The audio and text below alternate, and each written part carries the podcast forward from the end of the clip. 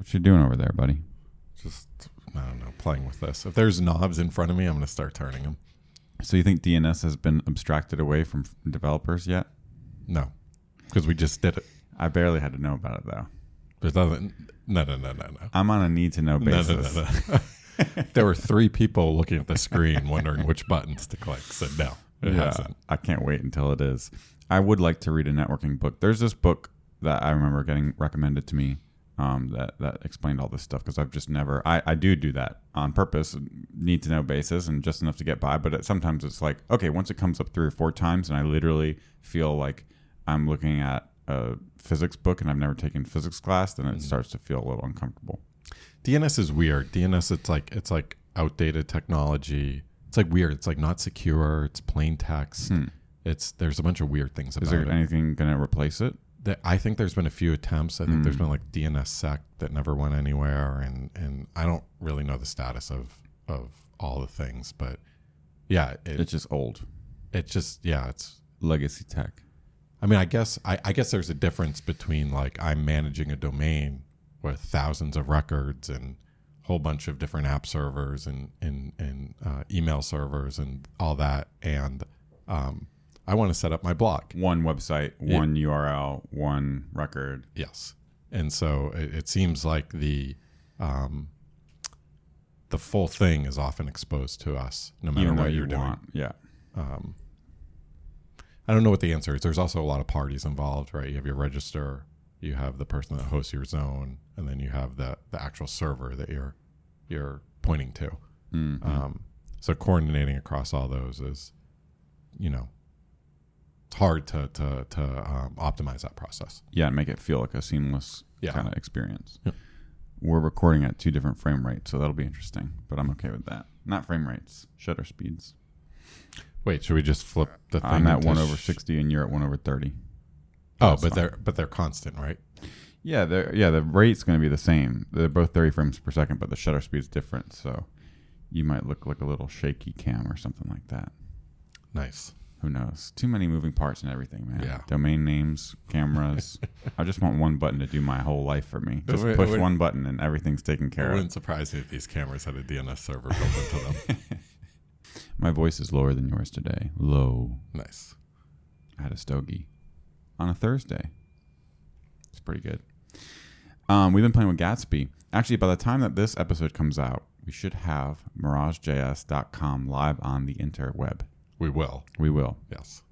So you should be able to go to MirageJS.com and see what we've been working on, which is extracting out um, the core of Mirage to be used outside of Ember. And um, that's for a number of reasons, which we'll kind of get to in the next episode where, where we'll focus on Mirage. But um, the ultimate goal is to make Mirage better for Ember users and make it better for non Ember users too. So that's kind of uh, been some of the work we've been doing. But um, we decided to build that site with Gatsby as an excuse to kind of use it and, and play with some new tech. And, you know, Gatsby kind of bills itself as being good for making fast websites that are simple. And this is like a pretty simple kind of landing page right now. So we figured it would be good. Yeah. I um You were I'm, the one I'm, who got it set up. I'm thrilled with our choice of Gatsby.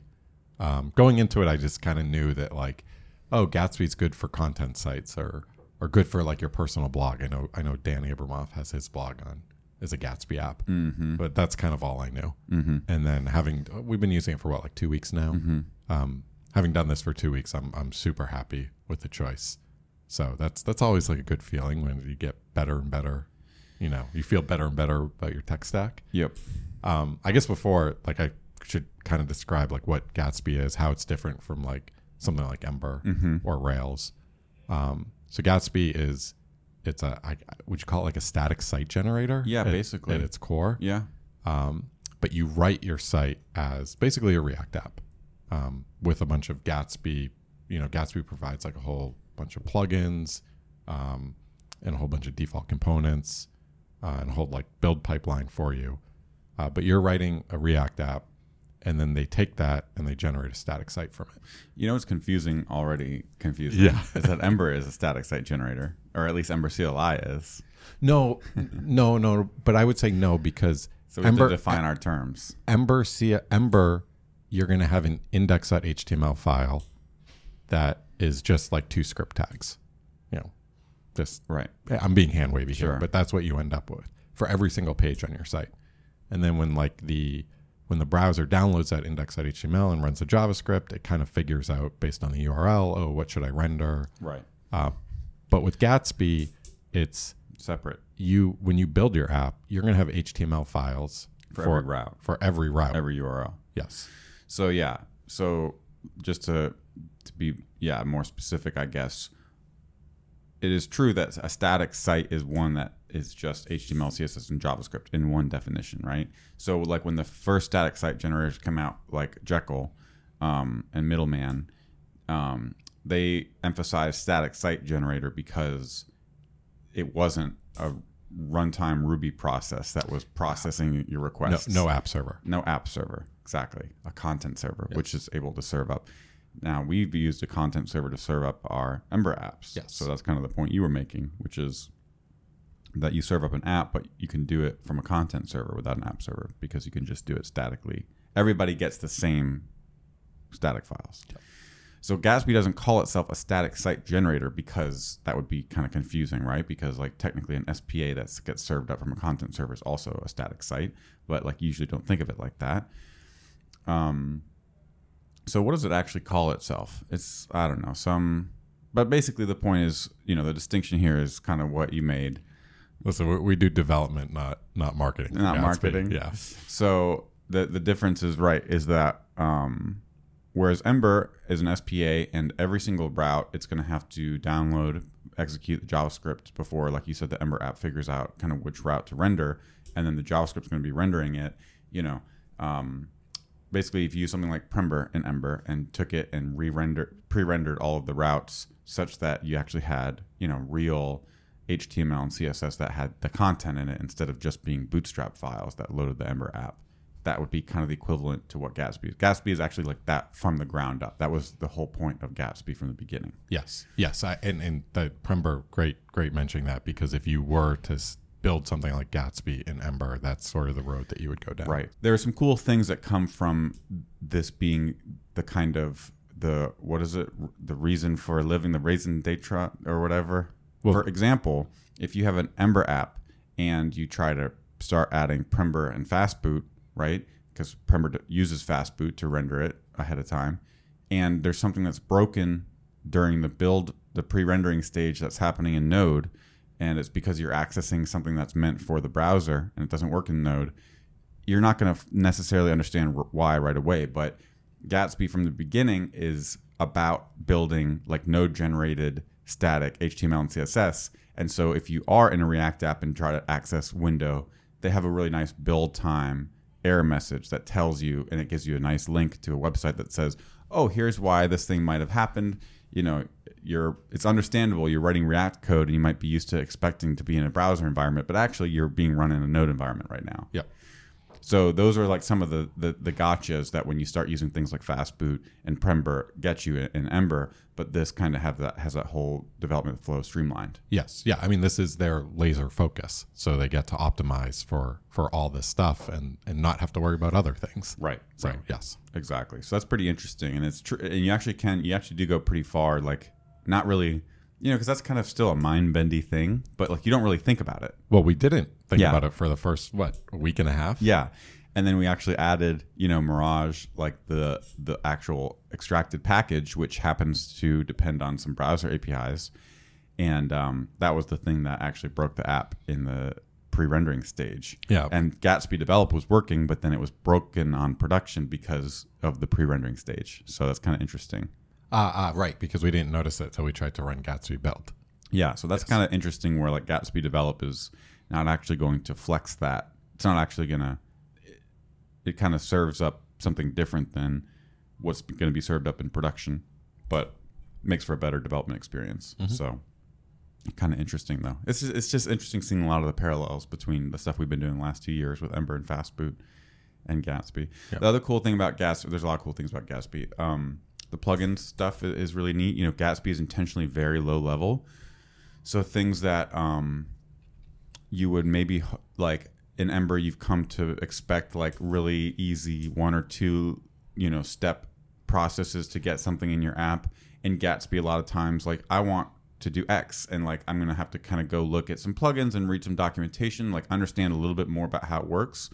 But because they've spent so much time on the kind of lower level primitives and making sure it's flexible, um, there's like a pretty big ecosystem there, and there's like a lot of packages, you know, that are like thriving, and there's basically like you can do whatever you want. You never kind of feel like you are stuck or limited or hit a wall and you can't go further because the, those low level things are so well documented and exposed. That's kind of like their their focus. Yeah, yeah, and and to add to that, this was one of the things I really enjoyed about using Gatsby was that um, the plugins were really easy to search for. They have a they have a website that's just dedicated, and it's this fast SPA. And it was it was funny. I was just I would search for something, find something, and I'd just be like, oh, I wonder if like this other thing exists, or I can do this. And I, I was just discovering all these add-ons by doing that. So I thought that was really cool. Yeah. Um, the other thing is, uh, you know, you said they're they're like really low level, um, and I totally totally agree there.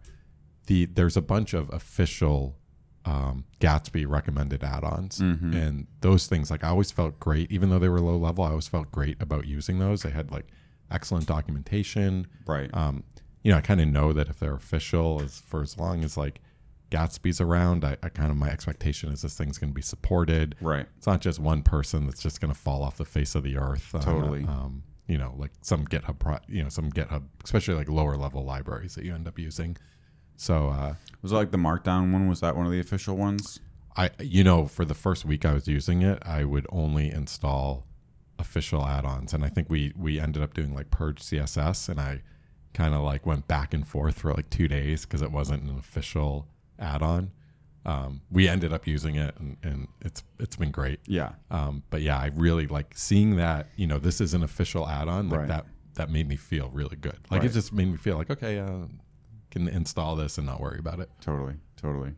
You know, I think a, one thing we've learned over the last three or four years, kind of working together, working on open source, building Ember apps, seeing how Ember itself has developed, and then seeing, you know, things like React and Gatsby be very large ecosystems that are, are popular and, and used for a diverse set of, of needs and use cases, is that um, you know ultimately as much as we love the higher level APIs and the idea of like this really golden happy path for the customer, you know, there's something about um, being honest with yourself and exposing low level APIs, I think that's super important. So, you know, even using Gatsby and realizing like, yeah, it's it would be nice like I want to blog with like custom styles and markdown and like text snippets and like it would be great if that was just done for me.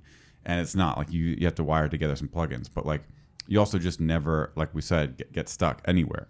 And even the things that you wire together are like even though you are technically kind of dropping down one level, a lot of times it's like four lines of code Yeah. and it's extremely well documented. And I think ultimately it's just a better patch. It's just a better path um, forward in terms of keeping your, if you care about the technology you're working on and care about sustainability, being honest about which part of the which what scope of the problem set you can actually commit to. And so it's just seems way better for the Gatsby team, even with the plugins being plugins and not part of the core.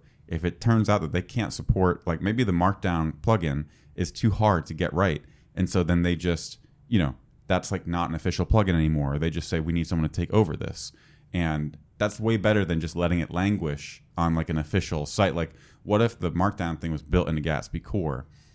It's not going to get the attention that it deserves, right?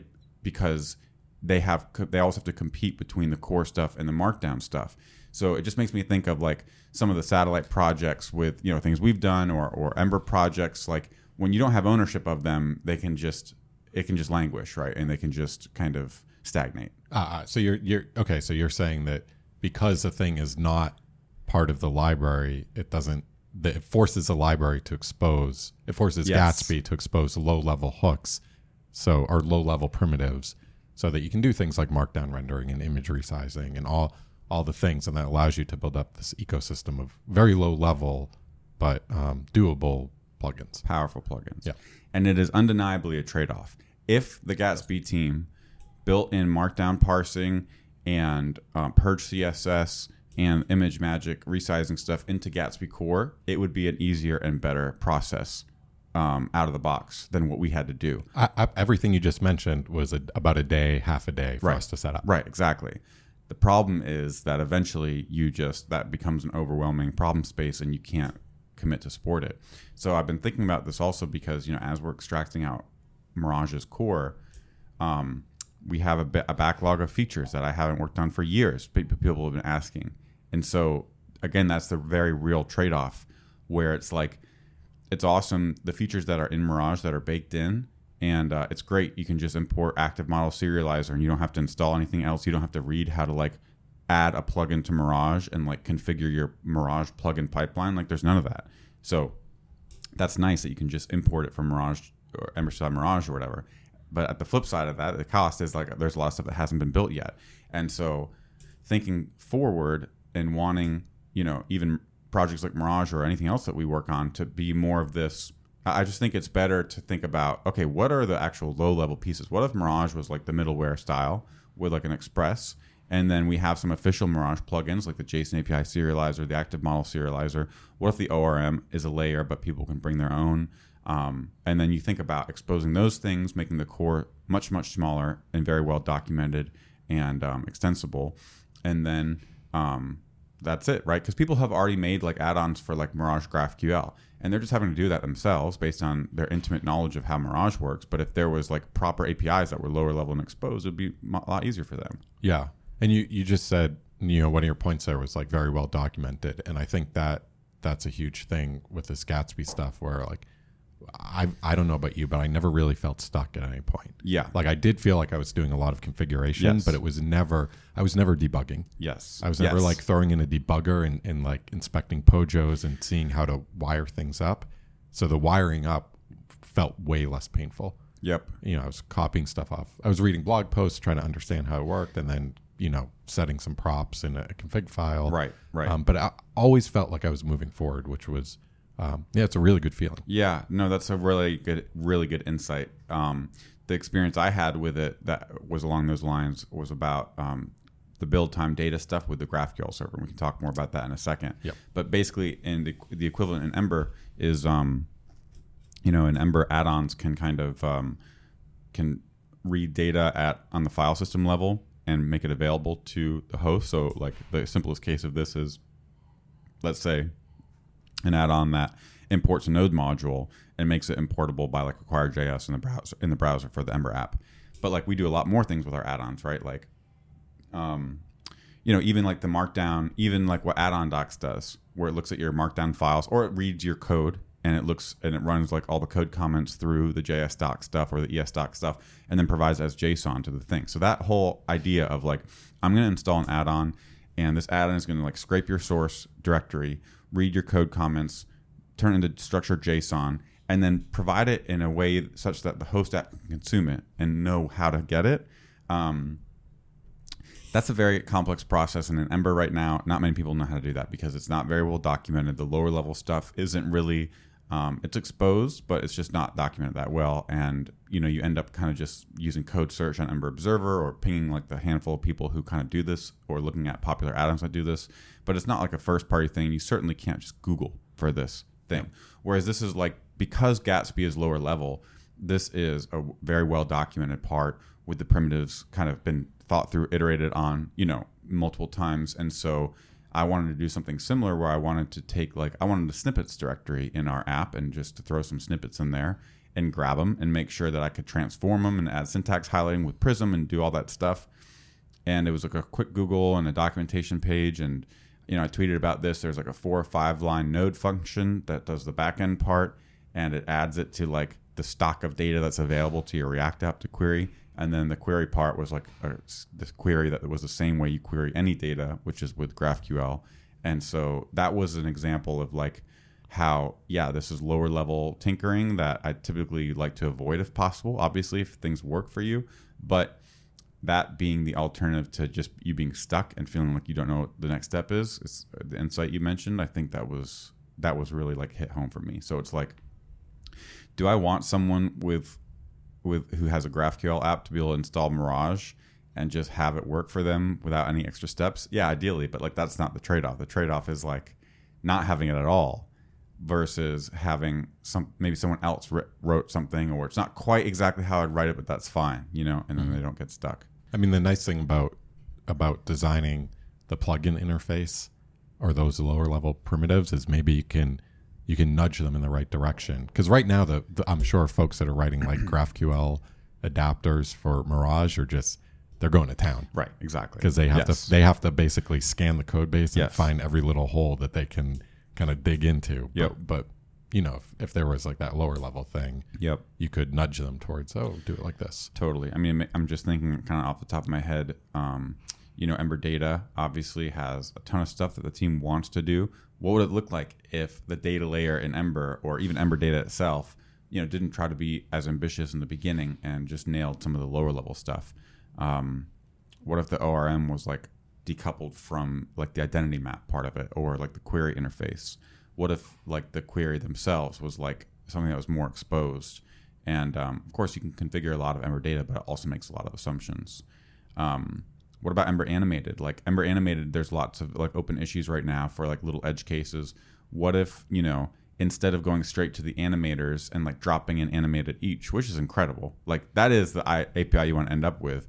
But what if you allocated time away from that and towards the first things, which are like just holding a thing in place while you move from one thing to another, or like the the motion class or the easing, like the motion. There's a motion class that you use, and like just making that something that's more well documented and available, or um, like some of the other lower level primitives, and it's gonna again gonna be more wiring and more coding to get those things working.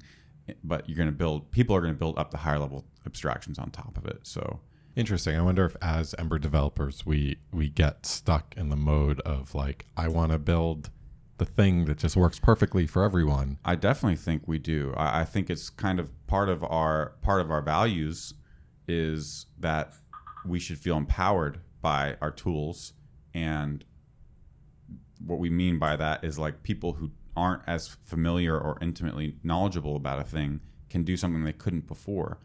And certainly, I feel like that with Ember Animated. When I drop an animated each and I have no idea how it's working, it's great. And it's not great when you hit a roadblock and there's no way out of it, right?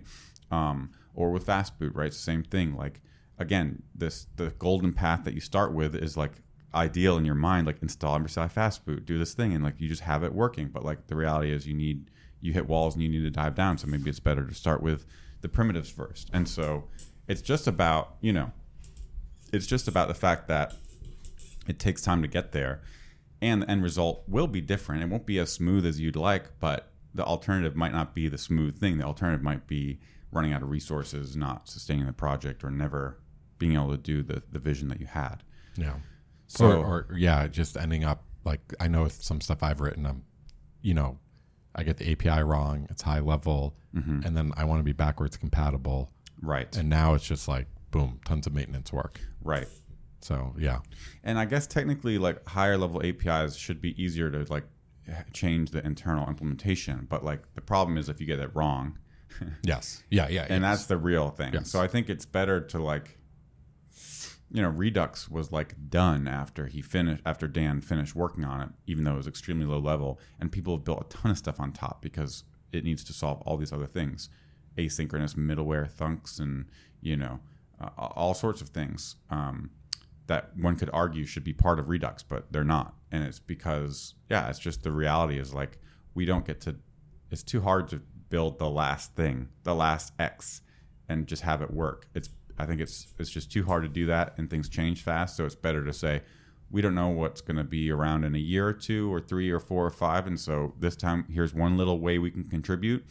We want to make a dent like this, and here's the smallest way we can do it. Let's put it out there and see what happens. I like that. I like that because you definitely do want to build the last X. You want to Yeah. build the last Yes. data store identity Yes. map, but it's really, really hard to do. Yes. So I, I like that little that thinking of it like that. And so I think Gatsby's embraced that philosophy, and and, and because it's not going to be as easy or as nice to use as like WordPress. Like it's not. WordPress is like way higher level. You like browse things, you push a button, and now you have comments on your site. Like Gatsby's not that. Even for a developer, Gatsby's not as nice as like um, Rails or Ember, right? Whereas Rails is like, oh, you need to mail things. Oh, now you can test mails, you can send mails. Like here's how you write tests against them. It's all extremely high level and Yeah. batteries included. I mean, even something like Middleman is is Right. way easier Right. to write than than Gatsby. But you know, I think Gatsby definitely unlocks some stuff. Yes. So that's what makes it exciting. Yes. But yeah. Yeah. Hey everyone. So I want to take a quick break to thank uh, a sponsor for this week's episode. It's actually our first sponsor of the show, and that is TrueCoach. And TrueCoach is actually hiring Ember developers. I got a chance to sit down with Alex Ford, their lead front end engineer, and I wanted to share a bit of that conversation with you so you can hear about what they're looking for. Cool, man. What's the weather like over there? It's lovely. Just got into the 80s. Wow. And it's late June. So tell me about the positions that you all are hiring for right now. We are um, looking to hire positions for our web team. So we're looking for Rails engineers, we're looking for Ember and JavaScript engineers. What's the main thing that the app does? What does it what does it look like and who uses it? We provide a, a workout builder and a set of templates for you to create programs that you can assign and individualize for your client. And a client typically works from a mobile device, right? Mm-hmm. I'm a client, I'm in a gym, probably have spotty Wi Fi, if any Wi Fi whatsoever, and um, open up the app and I have a list of, say, you know, seven or eight workouts to do that day with demo videos and do them, maybe record myself, message my coach, hey, here are my results. This was super hard. I'd like to try this. And so we're really trying to solidify the communication gap and the feedback cycle between a coach and a client what would be one of the first things that a new Ember dev on the team would be working on? We really love to start engineers off with testing. I'm hoping that by the time somebody starts, we get to focus on something from scratch. Mm-hmm.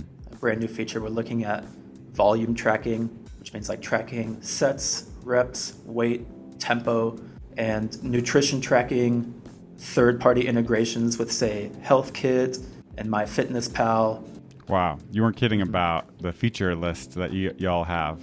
We just want to build application code. That's Ember has solved so many of those hard problems for us that we can just really focus and hone in on that. That's so cool.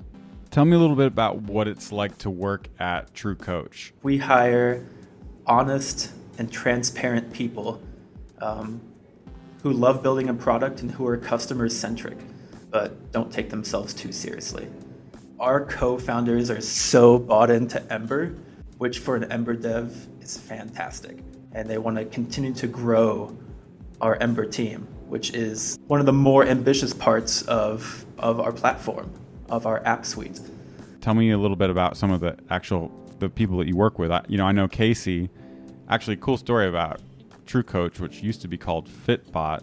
Casey, the, the, the co-founder who was the original Ember engineer on the app, I still remember one of the first kind of big companies that for me was big of someone using Mirage in their Ember app, and that was Fitbot and Casey, and he kind of sent me a Twitter message saying, you know, this was like soon after like Mirage first came out, and he was like, Fitbot is an Ember app that uses Mirage, and I was like, what? And I like went to the website and I looked. I was like, this is real. Like I can't believe that. It's so cool and that's kind of oh, how cool. I yeah. first met uh, Casey. And um, you know, ever since we've we've hung out at the Ember comps, and last year I got to hang out with all you all, and uh, we had we had lunch together, and it's it was an awesome team. So yeah, why don't you talk about some of the, the actual people you work with?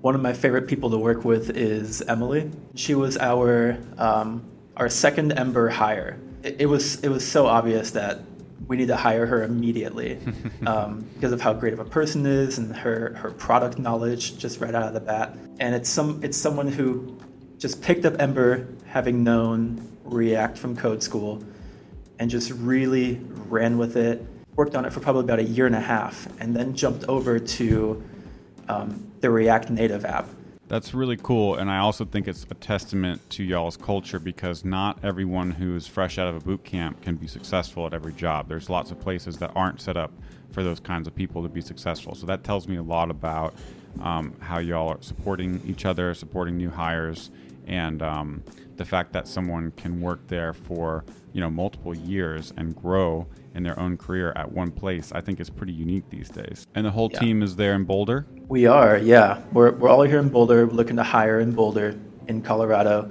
Um, we've got a few folks who live in Denver. If you're um, into more of a bigger city scene, and we've got a flexible work from home policy, um, which tends to work really well for our team right now. So it's really cool being in Colorado right now. At the Dinosaur JS conference, there was an electricity it really feels like an emerging tech market. If folks are interested and want to learn more about the job posting, where should they go? I think just check out bit.ly slash truecoachdev. That's going to link you to our engineering culture. If you think that sounds interesting, there's a link below. Just click the We're Hiring link. Yeah, check it out. Awesome. We'll make sure to link that in the show notes as well. Alex, thanks so much for your time, and I uh, look forward to seeing you again at, at uh, maybe EmberConf next year. Appreciate you having me on. Talk to you later. Bye bye. Bye, Sam. Let's go back to the um, you, you were talking about like using GraphQL. Mm-hmm. Let's go back to that because that was one of the things I think that just blew both our minds. Definitely. So because Gatsby um, ends up with a bunch of index.html files, basically, right, for all your different routes. Um, but it still wants you to use the be able to use like the power of like React and like a dynamic environment to build your thing. So it's not a runtime dynamic uh, app. So if you add a comment and reload the page, like it's not going to be there because there's no server there. Now you can make your React app like talk to a, a different server and pull data from it. But if you're strictly within Gatsby's architecture, um, the data that you provide to your site can come from like anywhere, but it's going to be uh, at build time thing. So you can imagine like EmberMap's website would actually be a great candidate for this because we change it, you know, a handful of times a week. We don't have comments on there right now. We used to, but we don't right now. And so there's actually nothing really real time that needs to be displayed on the site. Yeah, and even the stuff that is like um, oh, the play like labels, you, I guess now. Yeah, th- that's a great example. Mm-hmm. Or like your billing information, yep. or you know your teammates. That stuff we don't need to um, server render. We could load that in. Right. That could be like the client could be responsible for that sort of stuff. Right. But like the pages, if you think about like all the videos and the podcast pages and the, the transcripts, page, yep. because they don't change that often, it's you know, and what, what we already do is basically pre-render those and put it in a cache. Mm-hmm. So uh, Gatsby would do that at build time, and um, let's say that we are providing all that data with an API. So the way Gatsby does this gets the data to actually pre-render your pages on in, in Node at build time is with a GraphQL API. And so Gatsby has APIs for, oh, here's how I go and fetch this data. And then I kind of do some normalization. And then I put it just in this, what's called the, um, what's it called? The data. Um, can you hand me my phone while I'm thinking about this? Because I, I just want to look it up. It's over there. But it's called the, it's called like the mesh. It's called like the data mesh. They have a name for this. Yeah, yeah, yeah. And the idea behind the mesh is like you basically have, um, data sources from all over. You could pull data from your Rails API. You could also pull it from like flat files in your in your app in your source code, which is like what Dan Abramov's blog does, right? Mm-hmm. But you want to think about it as like a data provider, you know, and that you need to do a transform to get it from an API, from Google Docs, um, from flat files into the mesh.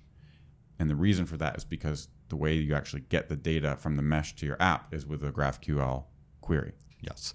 So just just to like repeat that back, like you're you're generating these static sites and you probably have some dynamic external data, and your first thought might be like, oh well, I'm going to render these these um, video pages, so I'm going to do like an AJAX request to EmberMap's API, and then uh, run that AJAX request in Node. So it's really like a network request, but it goes to an API server, parses the JSON, and then just inserts it into this. Uh, Node app, and that's how I generate the static content for my site. Right. And then maybe I have um, like comments from this third party service. So I'm going to use their plugin to pull out that data, and it's going to somehow talk to that. But this idea is like, no, your your your app, like your static site, only pulls its data from one source, and that's GraphQL, the mesh. Content mesh is what they call it. Content mesh. Mm-hmm. And then how you get data from all these other external services, they all flow through. Their their job is not to put content in your HTML, if that right. makes sense. Their job is to put content in this content mesh. Right. And then your HTML, your React components have a great API for querying that that mesh. Totally. And um, yeah, it's pretty cool. And you know, I haven't used GraphQL a ton, but just reading, kind of following vicariously people on Twitter over the years who have started using GraphQL one of the big places that it's been successful in companies is that you know companies that have multiple APIs, maybe legacy APIs, that makes it hard for the front end developers to query, and there's a back end team that basically is layering a GraphQL API on top of that and coalescing it all and providing a unified interfa- interface. And so that's basically taking that idea here, and it's like a great notion for it because instead of like writing a Jack- Jekyll site and saying, okay, well, we have a blog post coming from Markdown files. Here's how you get those. Oh, and then we'll have a comments coming from here. Here's how you get those. Oh, and then also I want to get some metadata from like my package.json file so I can like show on my project site the version, how many issues I have. Like maybe I'll query GitHub's API and do that. And instead of putting like a fetch call in your React component that hits GitHub's API and then renders it, you don't do that. Like you never do that. You, you can, but you that's that would be a runtime thing. The way you do it, the Gatsby way, is you create a new node function that is will run fetch in Node, query graph GitHub's API, and then take the issues. Let's say the issue count is what you want to display, and put that into the content mesh. Mesh. It will add a node to the content mesh, and then your React app will query like whatever you called it. Like it can now just query something called GitHub and like issue count, and that's something you just defined itself your, yourself. Yeah, and one of the one of the the amazing things about this is this is such a good contract for like plugins, authors of plugins, and users of plugins. So going back to mm-hmm. before, like all this stuff is low level. You're gonna have to install a whole bunch of plugins and, and configure them. Well, they like basically if every plugin is putting its data into the mesh and you as a developer pulling it out of this content mesh. Like that's an awesome contract. That's Right. you don't have to like, oh, this plugin does it like this, this does it like this. And I um when I was searching around for plugins, I found one that like pulls um it's like gets your images that already exist on S3 and lets you use them in in in your Gatsby app. And they did this whole they have this whole spiel about like oh it's actually going to go through GraphQL and you're just going to pull everything out through Gra- GraphQL. And they were sort of like defending this thing and they were saying like well why not just query the the AWS API directly from like your your front end code. Um, and a lot of the stuff we just talked about. But I loved, I loved when I saw this. I was like, oh, this is awesome. Like this is awesome. I already know how to use Right. use the GraphQL, the use static query. Right, right, right. Um, this is so cool, and that made me really excited. Because you just get to leverage that existing knowledge no Yeah. matter what. yeah, and I don't care that like, yeah, I don't like. Yes, I could use AWS's JavaScript to to query it Right. directly, but I don't care. Like this Right. is so much nicer, and the fact that like the add-on author is like pushing me towards this, Right. it, like feels really good. That's awesome.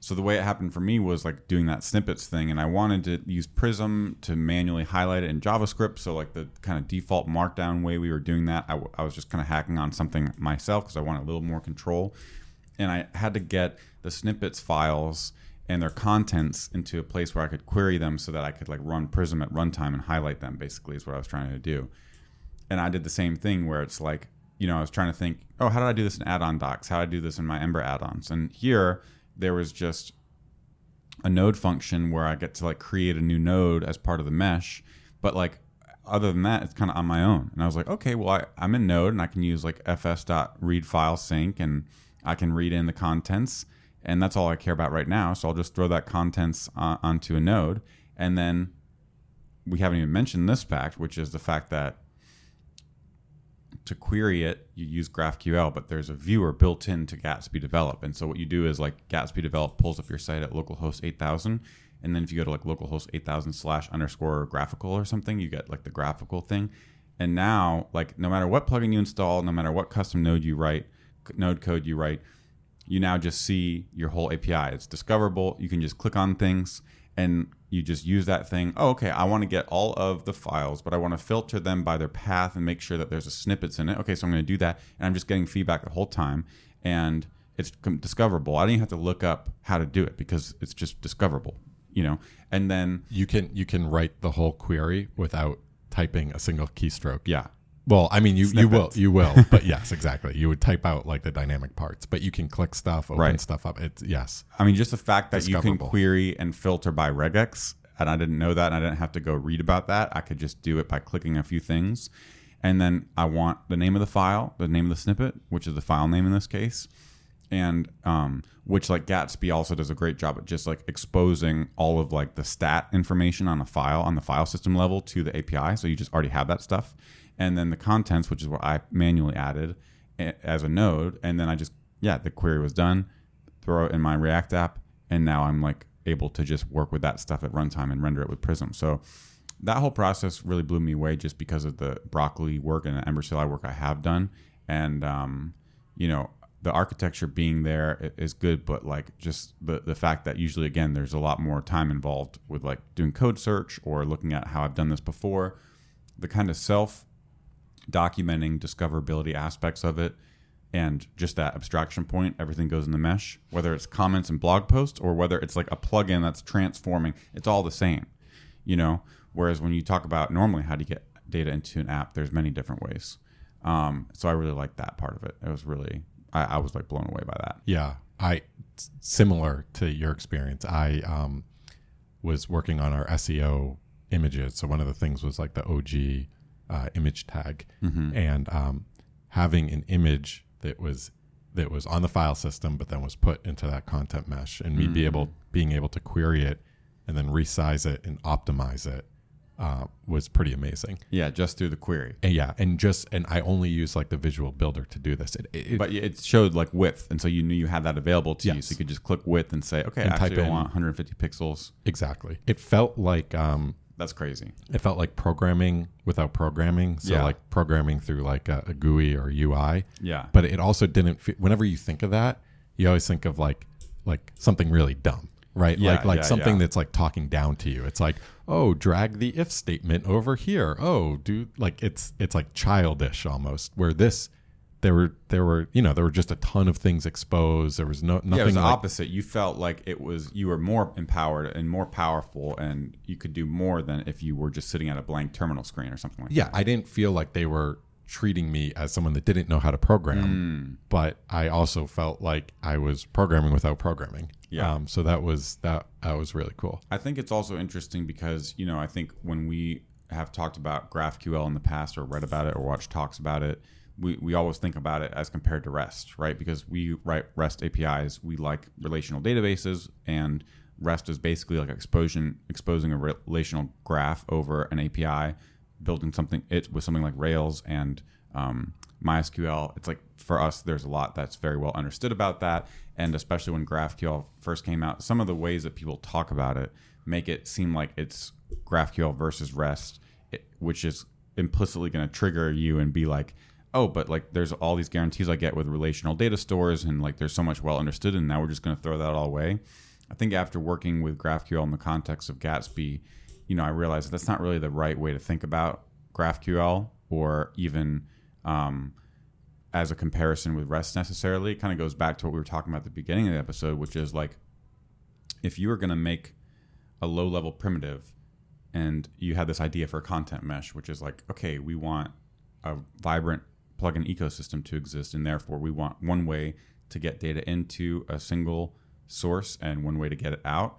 Um, then immediately, like, it's not about like REST versus GraphQL is kind of not the right question. Like, you are, if you were going to design that low level primitive, you would be thinking about like the most flexible query language and you'd be thinking about something that doesn't have like conventions and constraints because like you, this is purposefully low level and extensible and so like even though i love rest and want relational graphs of data for my applications like this felt so perfect for this like i was adding custom nodes that i was calling anything they were showing up in the GraphiQL viewer and there's no schema there like that is relational or in the normal way of and it, but it's, it was fine it made total sense Yep. That right there was, by the way, that was great because when you're saying that, like people, we know a ton about REST. We've been building relational apps. GraphQL comes out, and we're we have that, yeah, that triggered reaction. Yeah. And I think that gets like, um, the reason that comes out is because when folks are talking about GraphQL, they're not talking about the stuff you just said. They're not talking about like, oh, how could we build a discoverable schema? Right. How can we build like this this uh, GraphiQL interface to to get the progressive disclosure? Instead, they're saying things like um, rest over sends data or you know rest every time you want to add new data you have to add a new endpoint Yes, exactly. you know all and those then- things And our response to that would be like, no, you just you're just designed an awful REST API, Yeah. and you're p- blaming your problems on REST, but Yeah. it's not REST's fault. But Yeah. yes, this is a real argument. right Is like these lower level things that get exposed. Yes, Right. Really So- well said. So it's thank you. So I, I just think it's more like, you know, again, I think people can go too low level and not understand. Like this happens to me all the time.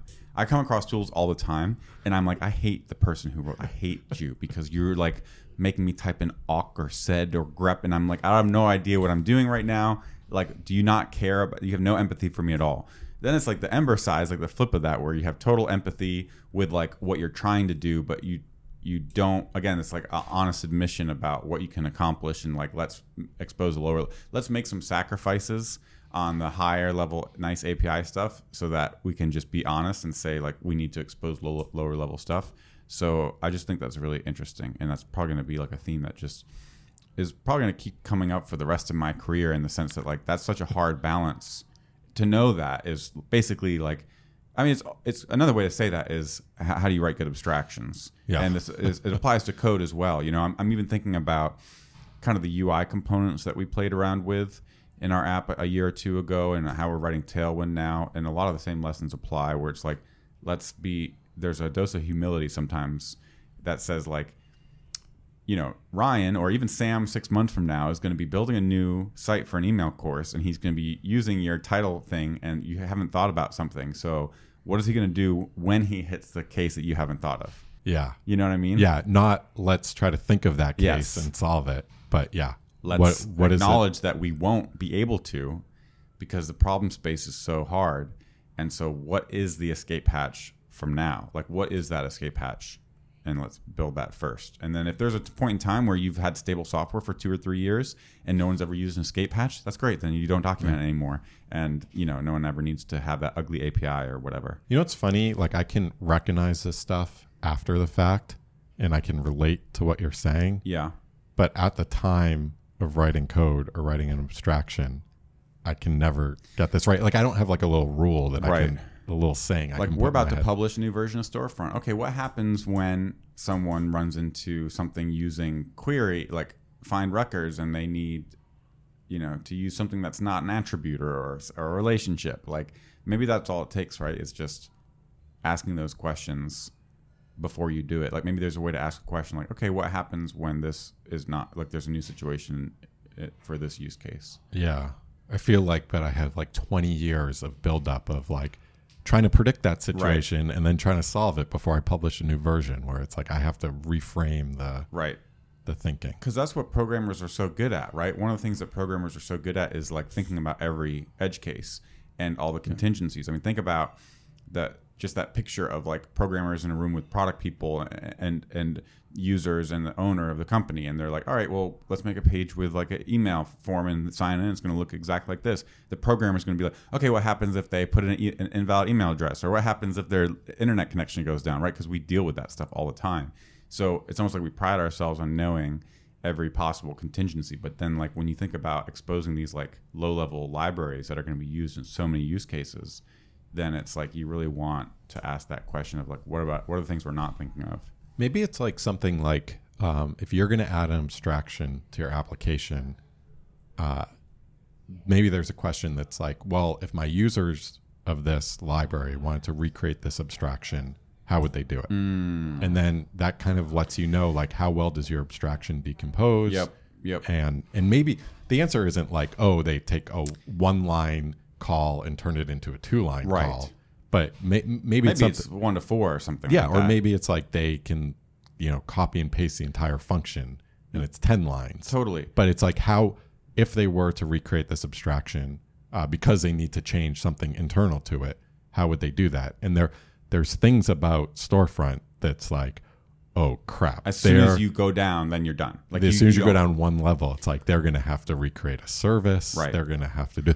I, I actually That's like Ember really good. Data. Ember Data is good here too. It's like if if um if you need to change something about the identity map in Ember Data, like how much code would that would it take to recreate that? The answer is a lot. Right, right. Storefront we has um, like record queried and record queries, and that's always been implementation details. But you could totally imagine that being the low level thing that you expose, and here's how we use it to build up load records and load all Exactly. or load record. Right. And if you need to change the behavior how Yeah. load record works, just because something is is is haven't thought about it yet. non-standard, but Yeah. you you you have this problem, you need to do it. Well, the the answer would be like the answer would be we don't support that, but that's not the the question should be how much what would they have to duplicate to actually do this? Yeah, and if you expose the lower level things, then you do support it. It just takes more work. Yep. So that's that's that's those are the two trade offs. We don't support it. Let's open up an, an issue and track the feature request and deliberate how best to do this, or like admission that we hadn't thought about that when we first wrote this, so you can just drop down to this thing. Yeah. Actually, Ember Animated does a really good job at this because if you look at how animated if, animated value, and um, like animated orphans are implemented, they're like four or six lines, basically the gist of them, that use animated each under the hood. So like animated if is just an animated each with animated each is like the primitive thing, and Yep. the rest are built on top of it. So that's a great example where animated each is actually the escape patch for those things, and you can use it in a more powerful way in other situations. Then the question becomes like, okay, what about animated each? How is that implemented? And you know what's underneath there, and how much would it retake take to recreate that in my app, so that I have access to these lower level things as well. So like, that's a really interesting point. And so yeah, Gatsby feels like really mostly low level things and then a few high level things, right? Um, but those low level things let you kind of build on top of it. So it's pretty, it's pretty much weighted in that direction, but that makes sense given their goals and, and, and the goals of the project. Um, and I and I also think like, I think the lesson and the, one of the takeaways for me is like, even if your goal is to provide a high level thing, you should think you should think hard about your unwillingness to expose the low level things because that might threaten the sustainability and viability of your project. Because if you don't, it's going to be on you to build everything. And Yeah. so, and you're going to get burned out. and you're going to get burned out. Or you're just not going to, yeah, you're just not going to, yeah. hmm You know, uh, Adam did this with Tailwind. Ta Tailwind had a container class in, in the pre 1.0 version, and it was the only thing that was not a utility, basically. And so he's like, wait a second, there's like something here. So now it's a plugin. It's the only default plugin, but there's a whole plugin system that you can use to recreate container or any other um, like multi-utility class that you want. Cool.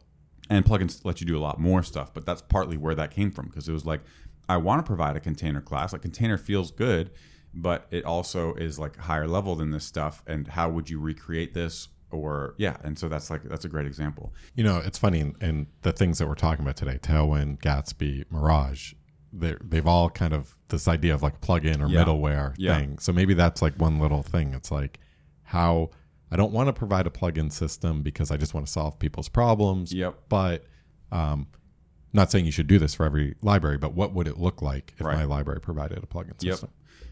I also think I I was just going to say that like you also don't have to it's not it has to be the end of the world like you don't have to sit there and oh now you have a whole new thing to think about um how am I going to expose these lower level things? Like just take a page out of the book that all these people are doing, whether it's even like Gulp and Grunt or Ember with add-ons, right? Or Rails with engines. Like the notion of like an add-on or a plugin thing usually applies to like many different situations. You know, um, with Ember CLI deploy, it was like instead of providing ways to do all the things, we're just going to define the pipeline with the five steps and a common interface so that the plugins can take care of it.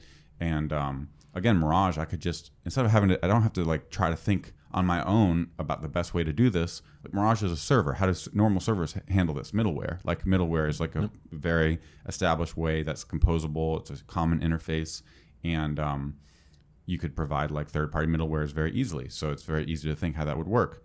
Um, so um, I think there's something there where it's like you don't have to think about it on your own either. Just take a look at the things that are working very well and um, copy those. You know. Nice. So um, yeah, Gatsby's really cool. So I guess we've answered the question that was in the back of my mind, which is like, should Mirage become like this lower level thing that is comp- has you know a better, well defined interface? And I think the answer is yes. Also, like we've kind of been ragging on Ember a little bit, but like I think Dave totally, you know, the whole keynote this year at EmberConf was basically about this point. The whole idea behind um, rationalizing the primitives and exposing lower level things and allowing more experimentation like this is something that we've also learned being in the ember community and the lessons that the ember community has learned um, from the fact that they do have such awesome ambitious goals to make an amazing developer experience but the reality is like the problem turns out to be 100x harder than they thought or, or whoever thought originally and so um, i think that's what a lot of people are learning. But then again it's still threading that needle. Like one of the reasons Vue is so popular, I think, is because it provides a nice high level experience um, that maybe was missing from like just React. I know a lot of people like Vue who felt React and its ecosystem was low level. So you know, there's a balance and high level APIs when they work are really really nice and make you feel really productive. I've always felt like that with Rails. I've my usage of Rails, I've never basically run into a situation where it's like Yes. Same. I mean, am stuck and um, now some Rails libraries maybe, but like Rails itself, um, yeah, it's never been like. And there's so much there that's going on that I have no idea about because I learn things on a need to know basis. And the servers I write, usually I just barely get them by, or I just let you write them. no, but for real, I, I you know I've used Rails in a very constrained way, and so the high level APIs have always served me, and that's been a really great experience. you know, it's, you know, it's- even goes to the DNS and the Netlify stuff we were talking about. Like, you know, it's it's uh you need to use a subset of like the power of like DNS and hosting and stuff, and you can really optimize that. And if you don't ever hit an edge case that you need to go lower level, then it's like great. Yeah, you know, it's interesting. You talking about Rails, and I, I kind of have this question: like, is Rails, is Rails like the last ORM that you need? And I think I think the answer there is is close to yes. Yeah, I think so too. I, I um, think so too. And so I think that's like because a lot of times and sorry to cut you off but like Yeah. a lot of times in rails with like its data modeling and people are like oh rails doesn't handle this thing but usually your problem is better served i've never had a problem that wasn't better served by like restructuring the data in a way that fit within rails domain model because it's extremely flexible it doesn't let you do anything but that's the point and it's usually better to do it like that and um, so that to me is like the answer yeah, it's not it's not. Can you come up with an edge case where this won't work? It's just is do we need to totally rethink the ORM? Right. And I think the answer there is no. I think Right. active record is nice and battle Right. tested. So I just along those lines, there's a lot of of stuff in the front end world where we can't say yes to. Like, is Fastboot the last server side rendering? The answer there is no. We mm-hmm. there's so much. It's not. This isn't a, a dig on Fastboot. There's just so much about server side rendering that like we just we Don't haven't even know yet. explored. Yeah. Yeah. exactly. Yeah. Well, even like what now is doing, where they're like splitting your app on route. So like now, think it takes a position that like your app shouldn't even be responsible for like navigation from a top level entry point to like specific route they, because that is a fundamental bottleneck. So it might turn out the way we write applications is completely different. Yeah. Where you don't, your application doesn't have a router because of some. Li- now I don't necessarily think that's true or like necessarily think that's might be like the one size. But anyway, the point is like that's something that hasn't been fully explored and that's something that they're working on. But that's a that would that would really change a lot Yes. about this stuff. Yeah. And so the the answer there is like, are we done with routing? Right. Is there a last router? No. Um, so it's interesting. It's like I, those are the things that it's like storefront, the last, um, you know, declarative data loading Right. thing, and the answer there is like obviously no, obviously no. So so those are the things that maybe we should think more about the escape hatches. Yeah. Um, Yep. And then if we're we're feeling better about like yes to those questions, and maybe it's like okay, let's let's really tighten up the API, make it Yeah. high level. that is interesting and it is also interesting just playing with graphql the way we have and like and, and thinking about the parts of ember data and, and storefront that we like with the declarative data fetching and stuff and it feels like there's a huge gap there but it also feels like graphql is, flexible but it doesn't let you write the kind of code you want to be writing all the time there so there's still unanswered questions there as, as opposed as far as things like the identity map and dealing with stale data go right Yeah. Yep. doesn't really have an answer for that. So it feels like there are missing primitives, definitely missing primitives as far as an, giving you an expressive way to express your data needs and how how long you can go displaying stale data and all that kind of stuff. yep. So, um, but yeah, very very interesting. Lots of things. Bring bring it back to Gatsby Yep. for for a second. I um yeah, I, like I said, I, I was super happy with like the whole experience, and um, I was thinking of like other websites we've built in the past where like this would have been an awesome tool to have. Mm-hmm. And I think you kind of touched on EmberMap. Um, there was a site like I built a few years ago that um, would pull like it was like a Rails app that would download all this data and then like you know it was just Rails views that to render it all. And I was thinking like, man, like this would have been great in Gatsby. No because I- database. Yeah, I, I mean, this app did have a database, you wouldn't have needed it. But I wouldn't need it. I, I only need if I only had the database at like build time or deploy time, I would have been fine. right. Um, and so Right. there's definitely like there's like all these apps that I, it, it felt cool. Like, oh man, if this was around, then I would have. They would have solved the real problem. Yeah. yeah, that's cool. So That's cool. yeah. The idea, the idea. I mean, there's so much that's kind of going through my mind right now, but like, it's just it's interesting thinking about how what enables the Gatsby way of building things is how often your data changes. You wouldn't use Gatsby to build Slack because you wouldn't rebuild it every time a message got sent. it doesn't make sense. Right. and so it doesn't make sense for that. So it's not like the one true architecture. Yes. Certainly not. Yes. But um, there's a spectrum, and once the data can be changed so in this infrequently, then it can you can benefit a lot from the simplicity of it. Yeah. And I guess true, like, you know, every app over time is going to have data that is going to end up changing more frequently and other data that's not. Right. And I wonder, like, does that disqualify you Right. from Gatsby or does, does Gatsby need like a minimum? Like, it certainly is a little like something to consider the fact that like if you start off with a site that changes infrequently but then you want to add comments or played labels like if EmberMap was a site and we wanted to add the played labels feature which we just added you know what would you do there you would just it would have to be all client side. yeah but then you have two ways of like loading data like you Yeah. have two ways of doing everything so and, and we're using a tool that's not meant for what we're trying to do. I mean, you know, we do FastBoot and cache the public parts of all of our site so that bots can render them and they're fast on load. So that would equivalently basically be what Gatsby would be responsible for. So that's makes sense.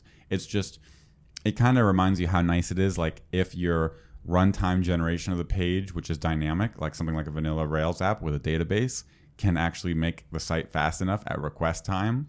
There's something beautiful about that because you can just keep going with it and um, like it can get you you won't ever have to say no to things because you have a database and you have like a fresh paint of Yeah, the thing at yeah. request time like there's actually something very beautiful about that architecture because you can add anything that's fully dynamic to it you have maximum flexibility. Yeah. Yep. yeah so Yeah, you can steer the, the ship in any direction. So Yes. yeah, yeah, that's true. If I if I knew I was building a content site, then yes, Gatsby. But if it's like, oh, I'm building an app, but it doesn't really change that much, then maybe maybe I would say no to Gatsby Right. then because the mental model is an app, and there could Right. always be oh can you add this oh just a dashboard with this little value that shows us the latest whatever you know and I'm sure nice. I'm sure there's ways you can shoehorn it in. Yeah. But but yeah, you want to be able you want that flexibility, that optionality. Yeah.